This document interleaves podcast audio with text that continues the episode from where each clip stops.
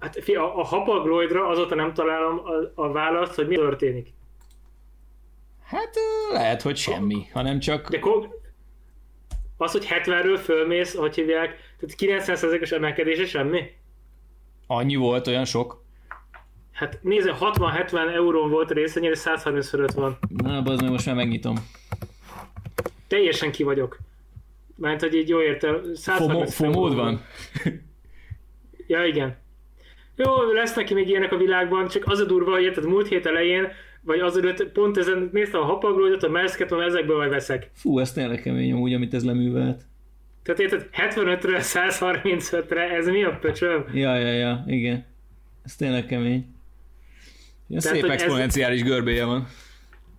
Hát konkrétan, amikor 100 fölött volt, gondoltam, hogy még lehet, hogy kéne venni, mert akkor ez most még szalad. De azt vágod, hogy volt ez 170 is a csúcson. Ott van a tüskének a vége, csak aztán még aznap vissza is adta. Ja, igen. Hát érted? érted? Tehát ez, így, ez mi a? Mi történik? Ezt így és, és se, de semmelyik német biznisz honlapon sehol nem tudok rá. Ilyenek vannak, hogy április 10-i elemzés a nem tudom 10-ből 7 elemző, vagy 6 elemző szerre, egy bájra, kettő meg holdra tartja.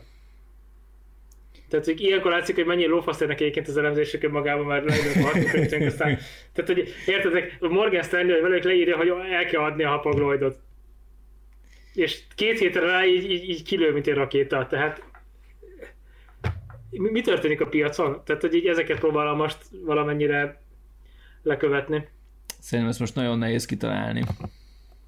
Na, Levi most írt, hogy nem fog tudni jönni.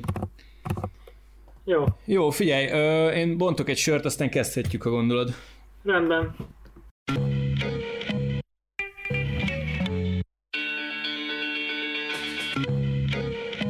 Sziasztok, mondjuk a Balfő Podcast, Levi ma sem tudott csatlakozni, de majd jövő héten kicsikét meg fogunk rávilágítani, hogy végül is mi a csuda történik a nagy koronavírusos bezuhanás után, és hát ki és hogyan vásárol, vagy gondolkodik, erre fogunk egy pár hát elmélettel előállni, aztán meglátjuk, hogy merre felé kanyarodunk ezekből. Hát Szia, figyelj, Bandi, nagyszerű, hogy így feldobtad nekem ezt a labdát, de szóval az a, az a nagy helyzet, hogy, hogy nem tudom. Nagyjából ugye két táborra osztható most a befektetői széna. Van, aki iszonyatosan várja azt, hogy mikor lesz az igazi esés, és vannak azok, akik azt mondják, hogy akkor itt most vége van a válságnak, ennyi volt, két hónap, szevasztok, és, és vesznek mindent, amit érnek. Persze az is lehet, hogy ezek között a kettő, vagy a két halmaznak van metszete, meg az is lehet, hogy a maga módján mind a két félnek igaza van, és csak időhorizont kérdése az egész. Um, de ilyen hatalmas nagy igazságokat most nem tudom, hogy meg tudnánk állapítani erről. Hát nekem az jutott eszembe, amikor együtt voltunk, a, és idei Viktort meghallgatni még talán január végén, február elején Igen? a G7 Podcast Live-ban, Aha. amit ő mondott akkor, hogyha beüt a vírus, akkor még az ő feltevés az volt, hogy egy nagyon-nagyon gyors, és de rettentően mély, és gyorsan elmúló válságra számít. Ez volt akkor, ugye azóta azért eltelt egy két-két és fél hónap, hogy ez a beszélgetés lezajlott, és az érdekes volt nekem, hogy ahogy szépen ütött be a válság, hogy egyszerűen bekövetkezett a nagyon mély zuhanást, tehát gyakorlatilag 30%-ot estek a tőzsdék, marha gyengült a forint, még emlékszünk rá, most ugye kevesen fognak nyaralni menni jelenlás szerint, tehát gondolom nem tömegek váltják az eurót uh-huh. magánszemélyként, de azért egy elég durva forintes is, is bekövetkezett ott néhány nap alatt márciusban, és gyakorlatilag ott, ott a szépen lassan egy visszakúztak a, a tőzsdék. Hát a forint is valamennyit visszaerősödött. Tudod, és mi a egy... durva? Bocs, csak pont benyitottam így egy S&P grafikont egy kicsit nagyobb időtávon, és most pontosan a tavaly októberi szinteken vagyunk. Igen, ezt akartam mondani, hogy ilyen, hogy tavaly őszi, illetve valamivel a tavaly tavaszi uh, szinteket uh, hozza egy csomó instrumentum. És ez egy tök érdekes dolog, hogy akkor most megjött az emberek kedve, hogy vegyenek, vagy visszaesnek a, vagy ugye ezen az árakon forognak dolgok, csak kisebbek a forgalmak, mert aki már eladott, az eladott. Vagy szóval ez egy ilyen tök érdekes dolog, amit látunk, és ahogy most a feladások ö, elkezdenek ö, életbe lépni itt Európa szerte, illetve majd látjuk Amerikát, ugye ott valamennyivel később ütött be a vírus, tehát ezért, ö, hogy mondjam, ott valószínűleg később is jönnek meg a szigorító hatások, illetve ugyanúgy később fognak tudni feloldani. Tehát, hogy ez mennyiben fog érinteni a ipart, és ennek milyen kihatásai lesznek, van ez a másik elmélet, hogy itt a hosszú és elhúzódó válság lesz, az biztos, hogy pénzügyileg nem érintette jól a, a szereplőket. Másrésztről viszont csomó iparág meg láthatólag működik. Uh-huh. Um, igen. Hát ami érdekes volt, az például az, hogy amit te is mondtál, vannak olyan iparágak, amiket egyáltalán nem viselt meg, például nem is tudom, az otthoni szórakoztatás, uh, Ugye itt nagyon sokan emlegették az elmúlt hetekben a Netflixet, aminek soha nem volt még akkora előfizető gyarapodása, mint az elmúlt egy hónapban. Te hogy érzed egyébként vásárol a Netflixet, így te, te látsz benne most jövőképet, Hú, vagy inkább egy, egy kicsit lufinak érzetem, és felpumpálták egy csomóan a kisbefektetők a Netflix részvény árát, hogy akkor most mindenki ha Netflixet néz. Nekem nincs Netflix előfizetésem, nem is tervezem, hogy legyen, tehát nem én vagyok a célcsoport, az biztos. Nem, ebben azért nem tudok neked okosat mondani, mert én sem vagyok egy, nekem sincs Netflixem, tévém sincs, szóval nem személyesen nagyon távol áll tőlem, úgyhogy nem nagyon tudok nagy igazságokat mondani.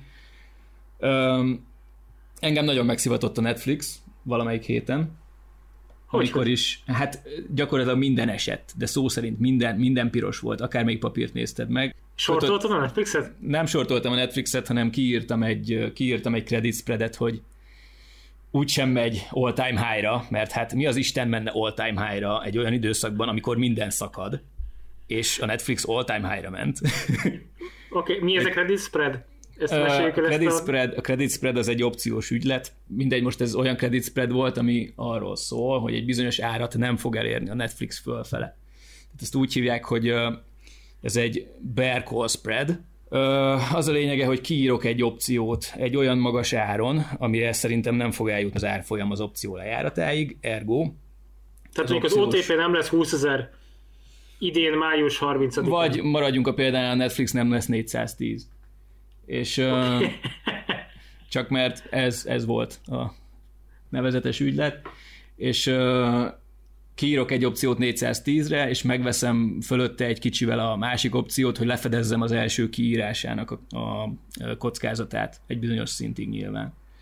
Igen. Mert egyébként egy opció, egy call opció kiírása potenciálisan végtelen kockázatú ügylet, tehát hogy ezt úgy illik fedezni. Ezt, ezt, ezt akkor meséld el, hogy ez hogy kell jó, tehát hogy, hogy, ne, hogy nem szabad csinálni, hogy mi ebben a veszélyes? Tehát az, hogyha te most kiírtál egy opciót, mennyit vennél meg 400, vagy volt egy hány, vagy 410? Tehát ez hogy kell, hogyan fizetnek, ki fizet ezért? Hú, jó, oké. Okay. Tehát egy darab opciós kontraktus a részvénypiacon a 100 darab részvényre szól. Tehát, hogyha én kiírok egy darab opciót, az azt jelenti, hogy én vállalom azt a kötelezettséget, hogyha rám hívják az opciót, akkor azt végrehajtom. Hogyha én egy call opciót hívok, vagy call opciót írok ki, akkor um, nekem eladási kötelezettségem van annak a félnek az irányába, aki azt az opciót tőlem megveszi, hiszen ő egy vásárlási tehát, jogot vesz. Tehát magyarul te azt mondta, hogy kettő hét múlva 410 ér adsz el Netflix részvényt, és akkor, hogyha magasabban áll a részvényárfolyam, te akkor még megveszed 450 ér, és akkor is el kell, hogy azonnal ad 410 ért. Így van, ahogy mondod pontosan, és mivel, hogy a, egy részvény az potenciálisan akárhány dollár lehet, ezért, hogyha nagyon nagy az árkülönbség a 410-en felül, akkor azt egy százas szorzóval be kell szoroznod, mivel hogy 100 darab kontraktus, vagy 100 darab részvényre szól egy opciós kontrakt, Szóval nagyon durva mínuszokba bele lehet szaladni. És, Ilyenkor az és... nem, nem ötlet, hogy az ember megveszi a részvényt, hogy vesz magának száz részvényt, és utána írja ki az eladási opciót rá? De van egy ilyen stratégia, azt úgy hívják, hogy covered call, és ez egy nagyon jó bevételi stratégia. Gondolj bele, hogy gyakorlatilag ülsz a részvényen, és folyamatosan írod ki rá az opciókat, amik mindig lejárnak, és te teszed zsebre az opciós prémiumot persze az opciós prémiumot kifizetés, ez kb. mekkora összeg, ez hogyan alakul? Hát az opció megvásárlója fizeti, ez gyakorlatilag egy biztosítási díj. Tehát, hogyha te be akarod biztosítani a pozíciódat adott időtávra, akkor vehetsz rá egy opciót, és akkor tudod azt, hogy azt a, azon az áron, amire az opció szól, neked mindig van jogod vásárolni az opció lejáratáig. Ezért cserébe te nyilván kifizetsz egy, egy összeget. Most, hogy ez mekkora összeg, ez tényleg elég sok paramétertől függ. Tehát függ attól, hogy most mennyire távoli az opció az éppen aktuális piaci ártól, milyen időszakra szól, mekkora a piacon az adott volatilitás, mert hogyha egy termékre egy terméket nagyobb kockázat biztosítani, akkor ott nyilván drágábbak az opciók, tehát ilyesmikre kell gondolni. Na mindegy, szóval megszívtam a Netflix-el, úgyhogy hát még időben kizártam, de 700 dolláron bánta. Hú, ez fáj, ez akkor durva. Ö, apropó, amit most emlegettél, ha nem tévedek, és ezt majd hallgatni meg tudják nézni, illetve ö, én feltartom a tévedés jogát, de hatalmas létkaszált a, a Spitznagel nevezetű, hát Mark William Spitznagel nevezetű fószer uh, az USA-ban, akinek van egy hatalmas hedge fundja, amit gyakorlatilag, ha jól tudom, ilyen opciók, ilyen opciókba teszi a pénzét, hogyha ilyen úgynevezett fekete hattyú, tehát hatalmas esés van, Ó, igen, akkor, akkor őt jól megfizetik. Igen, és, igen, és igen, valami igen. óriási összeget szakított ezzel a fickó idén február-márciusban, amikor ez nagy, nagy beszakadás volt. Igen, de azért de ez, ez, pszichológiailag egy nagyon érdekes, és mondhatnám úgy is, hogy megterhelő stratégia. Tehát, hogy gondolj bele abba, hogy azok az ügyletek, amiket te életed során kötsz ezzel a stratégiával, azoknak a 98%-a bukó. És oké, okay, hogy, a, okay, hogy a maradék 2%-ban elképesztően sokat tudsz keresni, de fogalmat sincs, hogy az mikor lesz. Oké, okay, tehát, tehát, hogy most kicsit olyan, hogy van akkor 100 millió forintod, elkezdesz kötögetni mára, holnapra, holnap utánra, és így előre mindig 100 napra a kis opciós díjédet, és egyfajtában bukod a pénzt. Oké, okay, nem valószínűleg nem túl sokat, de, de egyfajtában buksz. Igen, hát ugye a stratégiának az a lényege, hogy ezek És olyan... ezt évekig. Igen, tehát ezek olyan események, amiknek a bekövetkeztére senki sem számít, ezért aztán borzasztó olcsó rájuk a biztosítás. Tehát, hogy olyan, hogy negatív a fordozólajár, csak hogy visszautaljunk a múlt heti adásra.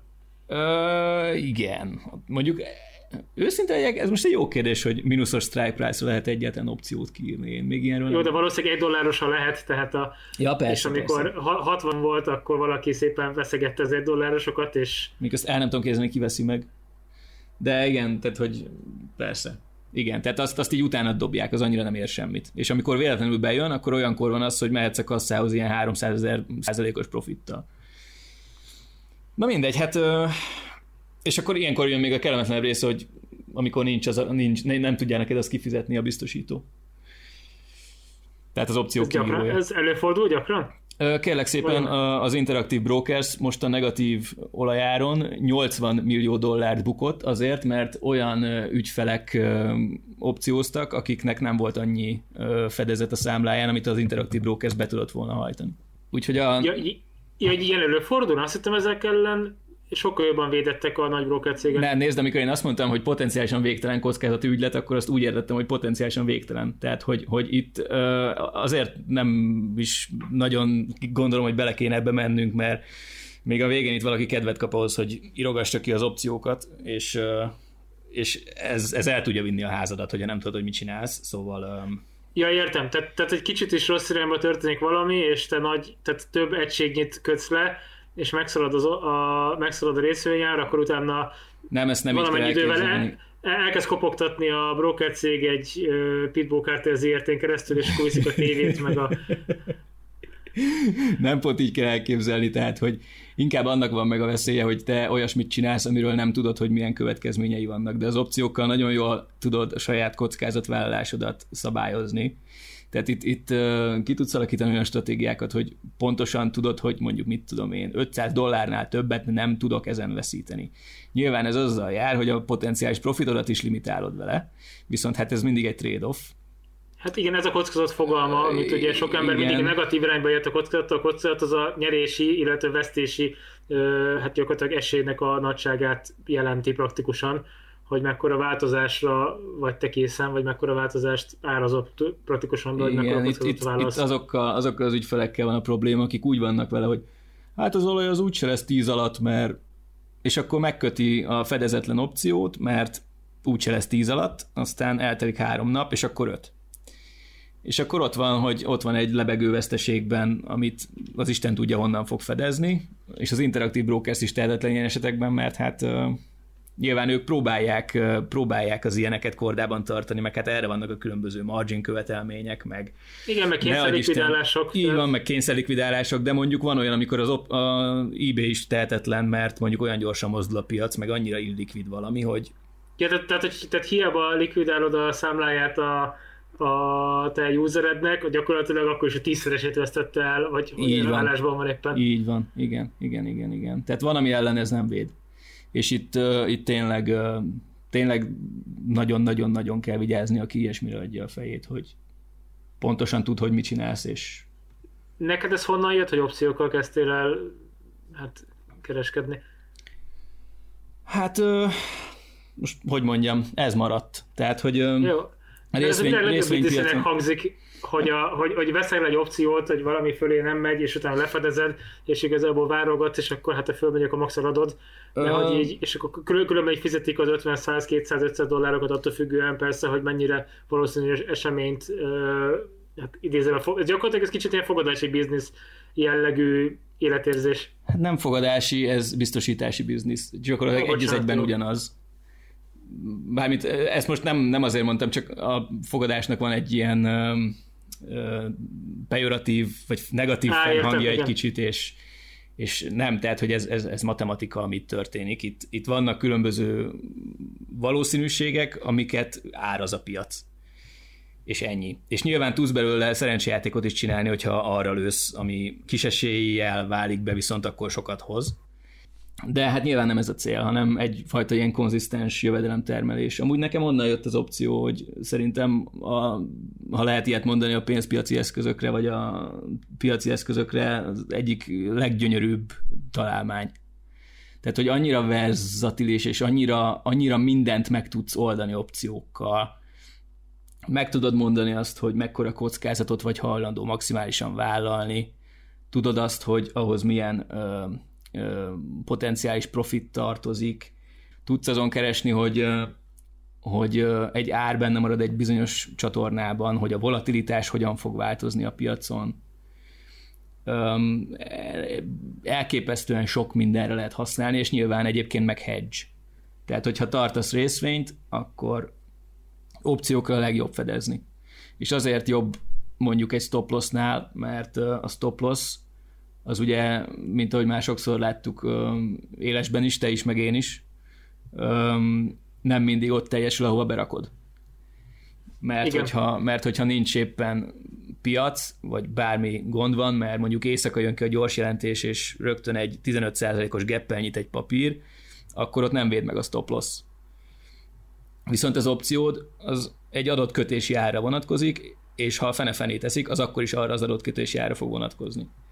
Tehát nyilván, ami, ami bonyolultabbá teszi egy kicsit az opciós életet, hogy itt, itt már nem elég azt, ha mondjuk egy egyszerű példánál maradunk, és te egy árfolyam emelkedésére akarsz játszani, itt már nem elég azt tudnod, hogy az adott papír emelkedni fog, hanem tudnod kell, hogy mikor, és az se baj, ha tudod, hogy mennyit. Szóval egy, egy kicsit bonyolultabb a sztori, de nyilván összetett opciós stratégiákkal ezeket lehet, lehet ezzel azért játszani, hogy ne, ne tehát, legyen olyan nagy az időfüggése. Tehát akkor újra, aki ebben szeretne nyomolni, az akkor ássa bele magát a matekban, ne Isten a fizikába és a sok változós modellezésbe? Hát nem, azért nem kell ezt ilyen nagyon, nyilván aki quantitative finance szeretne foglalkozni, annak igen de aki, aki csak trédelgetni szeretne az opciókat, annak azért nem. Annak, annak ismernie kell a alapelveket, ismernie kell az opciós görögök használatát, és, és aztán meg hajrá. Csak, és ezeket hol szívtad magadra? Hát én azért már elég régóta figyelem a, figyelem a piacokat, tartok részvényeket már több mint tíz éve, úgyhogy ugye szépen az ember felszívja a tudást. Ha nem akarja, akkor ja. is, mert ezzel foglalkozik nap, mint nap. Te, tehát akkor te ne, nem egy YouTube csanált néztél végig, vagy egy podcast sorozatot hallgattál végig? De egyébként vannak tök hasznosak, meg, meg van, van egy ilyen Option Alpha nevű oldal, ahol tök jól el vannak magyarázva a különböző stratégiák, meg hogy mi ez az egész.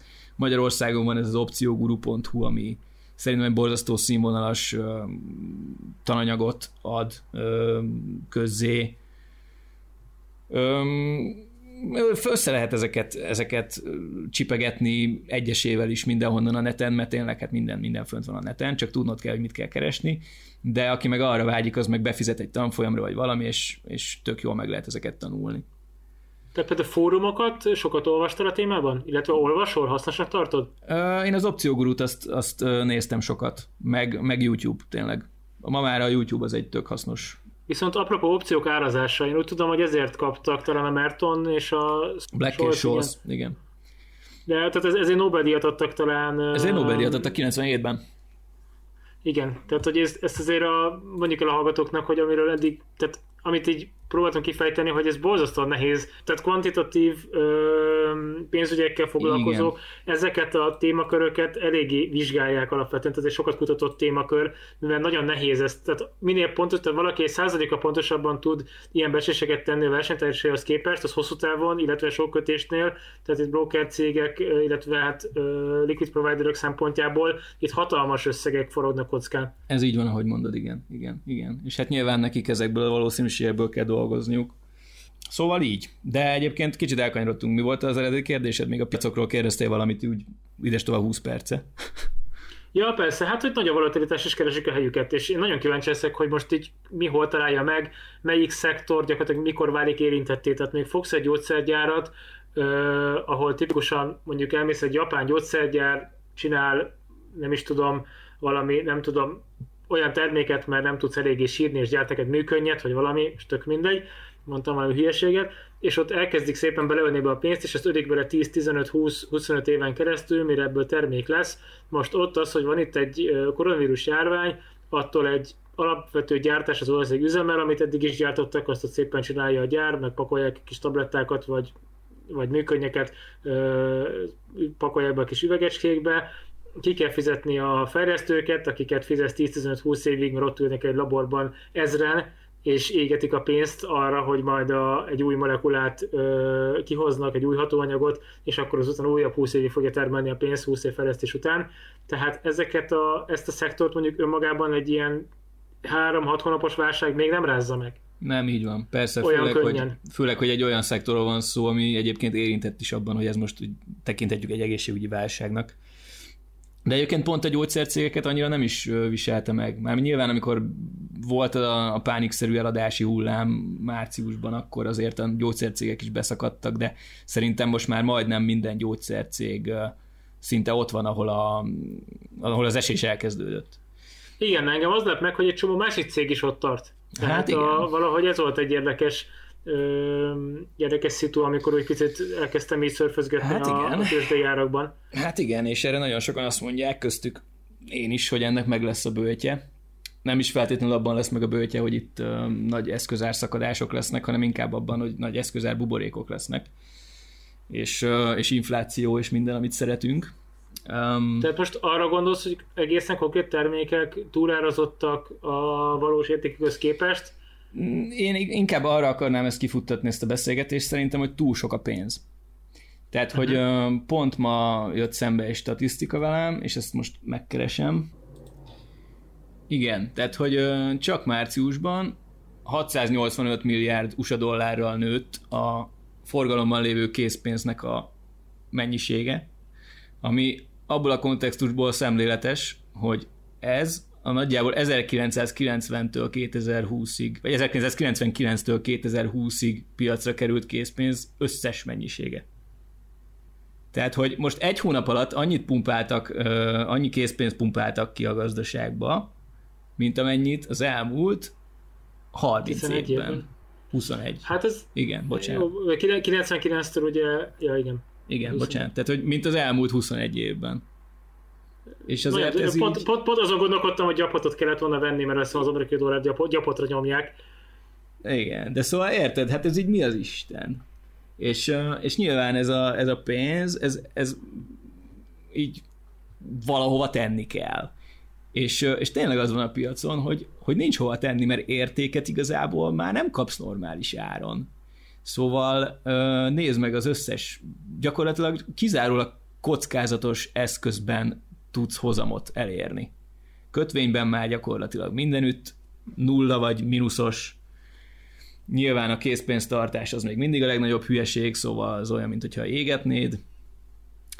Hát igen, na, na, na, nagy összegben így van, tehát most az, hogy valakinél van otthon 100-200-500 ezer forint, jó, hát az mindegy, persze. szerintem, hanem arra, hogy otthon leteszel 500 millió forintot a pincébe, és akkor így Ja, meg befalazod, mint fél év múlva, meg, igen. Igen, szóval, szóval tényleg az van, hogy a piacokat most a Fed, meg az Európai Egybank is úgy gondolta, hogy megtámasztja. Európai ami, Központi Bank, bocsáss meg. Bocsánat, igen, ami, ami végül is sikerült, csak ugye nekem mindig az a problémám ezzel, hogy megint az van, hogy nem engedjük érvényesülni a kvázi piaci evolúciót, és értem én, hogy most ez egy olyan, pénz, vagy egy olyan válság, ami nem, nem pénzügyi válság, és nem azért alakult ki, mert néhány ember mondjuk túl kapzsi vagy felelőtlen volt, hanem ez egy külső sok.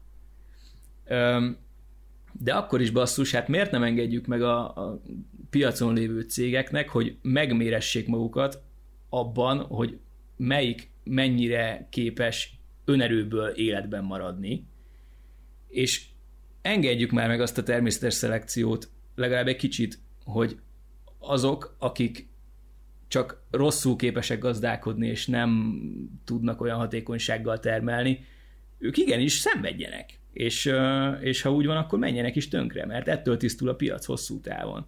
És ez egy tök egészségtelen felfogás, hogy minden áron életben akarunk tartani mindent. Mert, uh-huh. Mert hosszú távon ez egyfajta ilyen, ez most hülye szemléletes példa lesz, vagy nem tudom, de, de ilyen gazdasági rákosodáshoz vezet. Szóval értem, mit akarok mondani. Abszolút értem, mire gondolsz, hát, hogy ez a kvantitatív, kvantitatív enyhítés, ami gyakorlatilag 10 éve tart a piacon, az annak ez a mellékhatása, hogy arra érdemtelen ö, szereplők maradnak a piacon, és látszólag erősek. Igen, meg, meg, meg megjelenik a rendszerben az erkölcsi kockázat, mert minden piaci szereplő azt fogja gondolni egy idő után, hogy úgy is megmentenek, ha bajom van. Ergo senki sem, fog, senki sem fog vigyázni, senki sem fog felelősen gazdálkodni, senki sem fog tartalékokat képezni, és ugye ez ott is probléma, hogy ha mondjuk... ja, tehát, tehát, tehát, hogy minek, minek tegyél félre 30 millió dollár ö, víztartalékot, hogyha a másik cég nem tett, és lámlám mind a ketten kaptunk most az államtól 30 millió dollárt, mert éppen vírusválság helyzet van, akkor azt a pénzt ki lehetne osztani, ki lehetne osztani osztaléknak, vagy, vagy lehet vele teljesen mindenféle beruházásokat tenni, vagy el lehet költeni bónuszra a vezetőknek, tehát gyakorlatilag erre sarkal az, hogy állandóan megmentik a cégeket? Hát valahogy így, igen. Most pont a Boeing egy tök jó példa, ez már egy, nagyjából egy hónapos sztori, hogy ők 60 milliárd dollárt kértek az amerikai kormánytól, mert úgy gondolták, hogy nekik annyira van szükségük, és a Boeing egyébként az elmúlt évek során nagyjából 60 milliárd dollárt fizetett ki osztalékban, meg részvény visszavásárlás formájában. Tehát, hogy és egyébként meg side note, a Boeing volt az S&P 500 legjobban teljesítő cége az elmúlt, mit tudom én, 15 évben, most mondtam egy számot.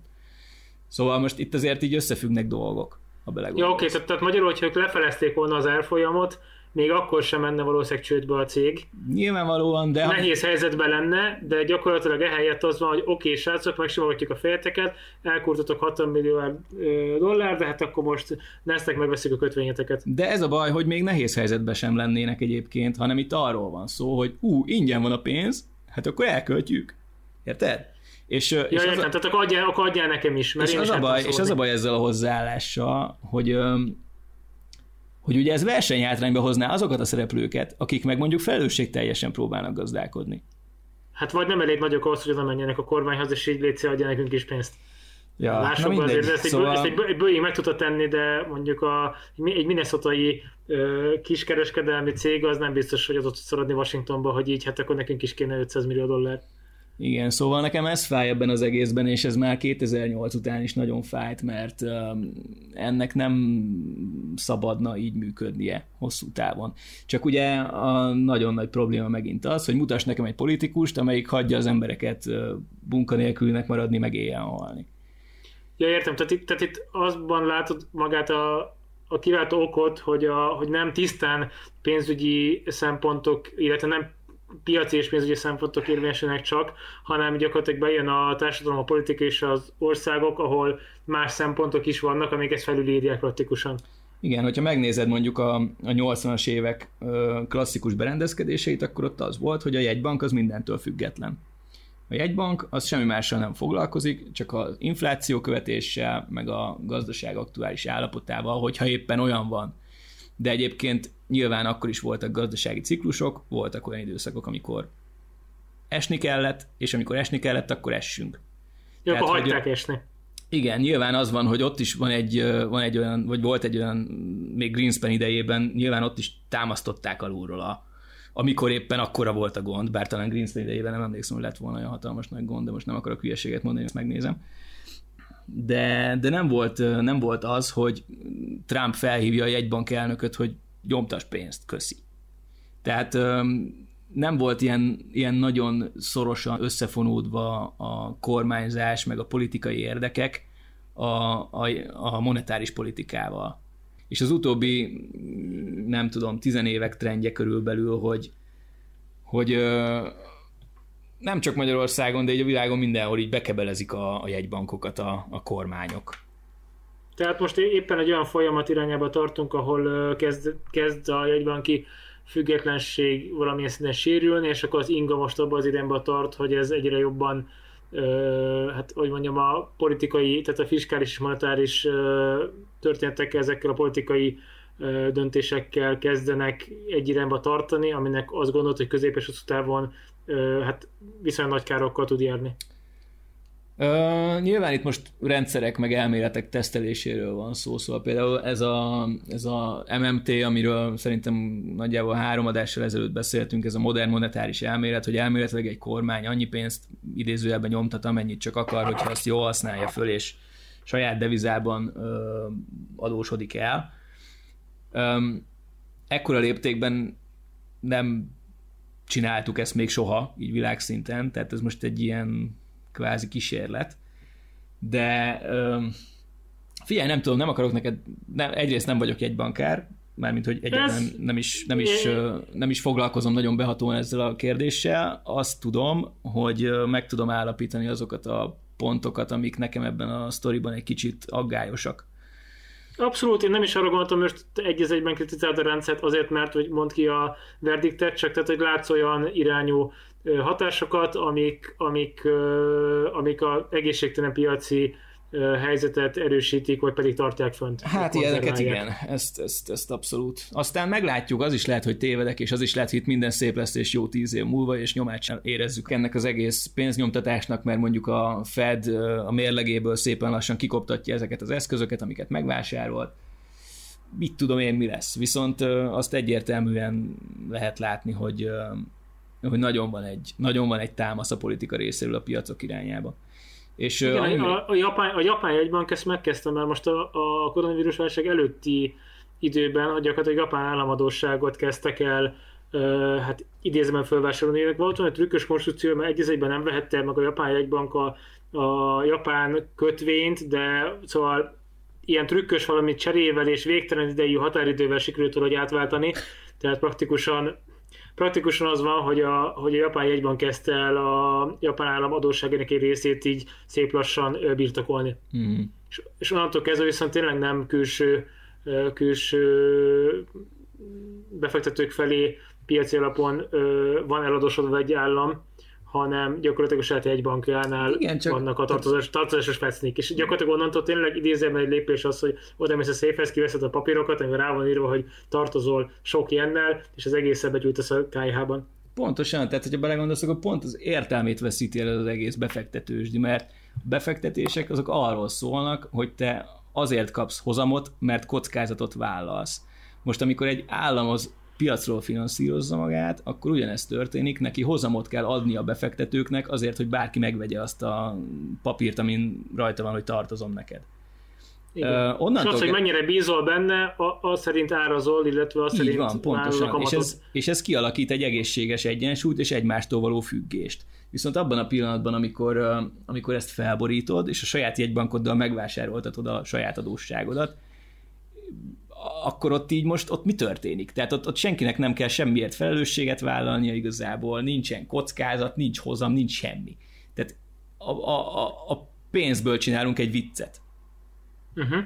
És um, nyilván ezt egy ideig lehet csinálni, meg mondjuk válsághelyzetben ez akár tényleg hasznos tud lenni, csak uh, a hosszú távú hatások azok barom érdekesek lesznek. Igen, tehát hogy 10-20-30 éves távon ez mivel jár, itt erre gondolsz praktikusan, mert ugye ez ja. nem hétfőről kedre fog, vagy Igen. nem idén szeptemberben fogunk várhatóan összedőlni.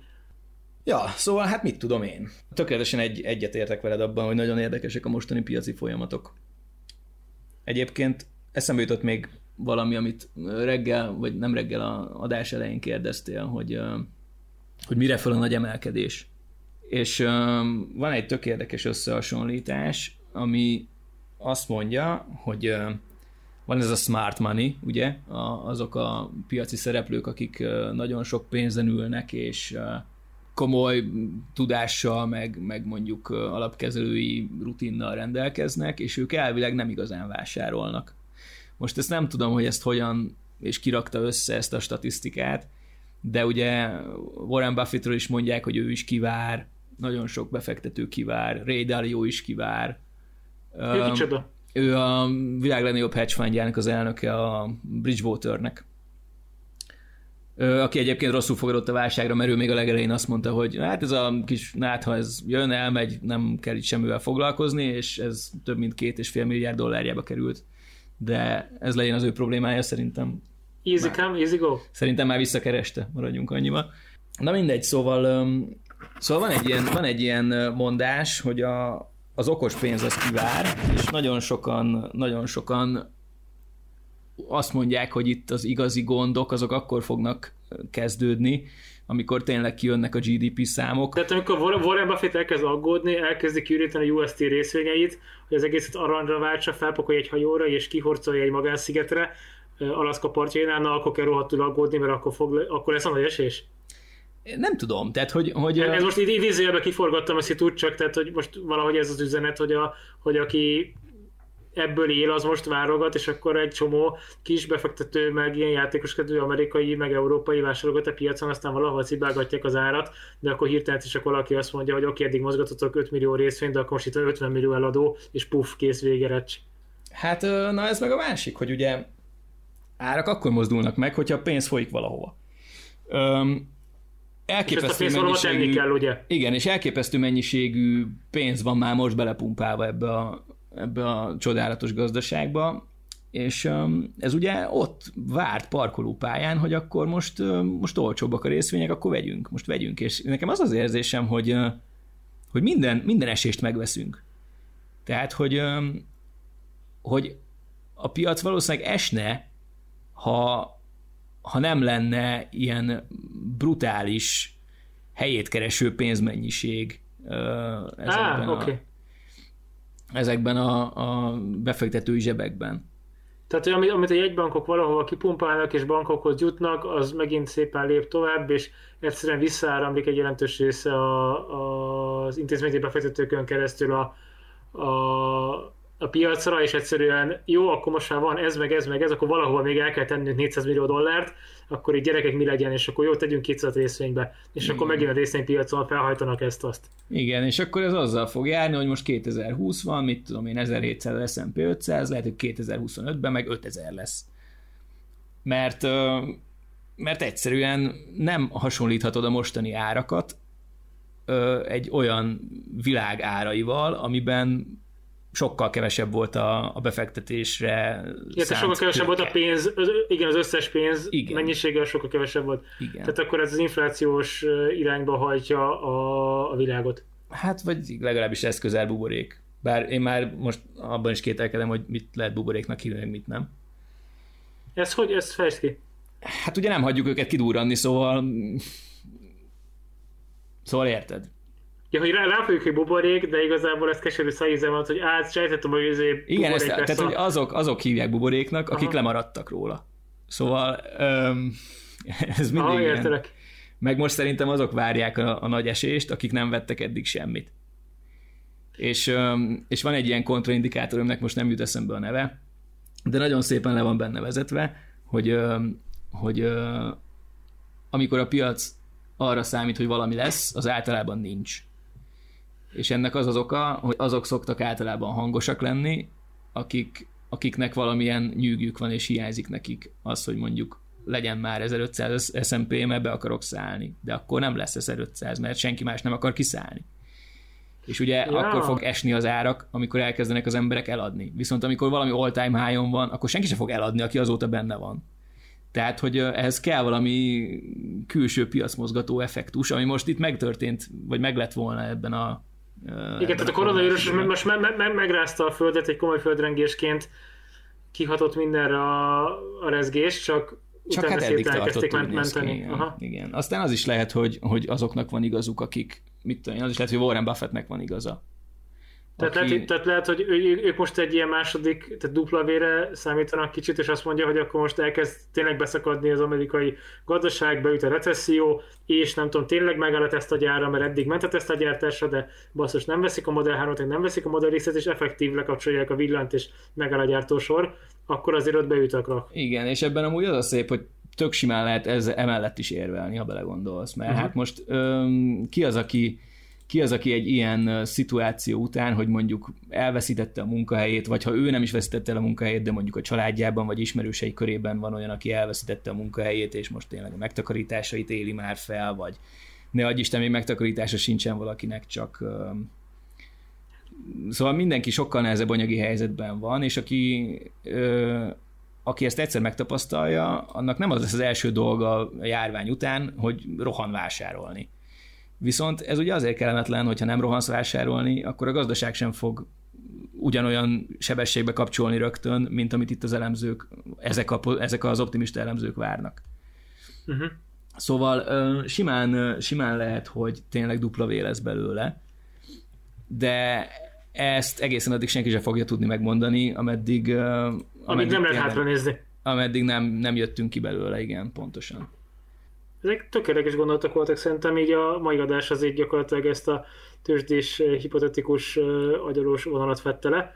Nem, én még eh, tartozom, tartozom egy hallgatónknak, aki, fú, már nem is tudom, sok adással ezelőtt megkérdeztük, hogy akartok-e majd hallani volatilitás tradingről, ami nagyon elméleti és nagyon absztrakt és nagyon undorító téma tud lenni. Mármint én szeretem, de szerintem az átlagembernek undorító téma. És kaptunk egy, e-mailt, hogy, kaptunk egy e-mailt, hogy igen. Úgyhogy a mai adásban már kicsit belenyaltunk az opciós világba.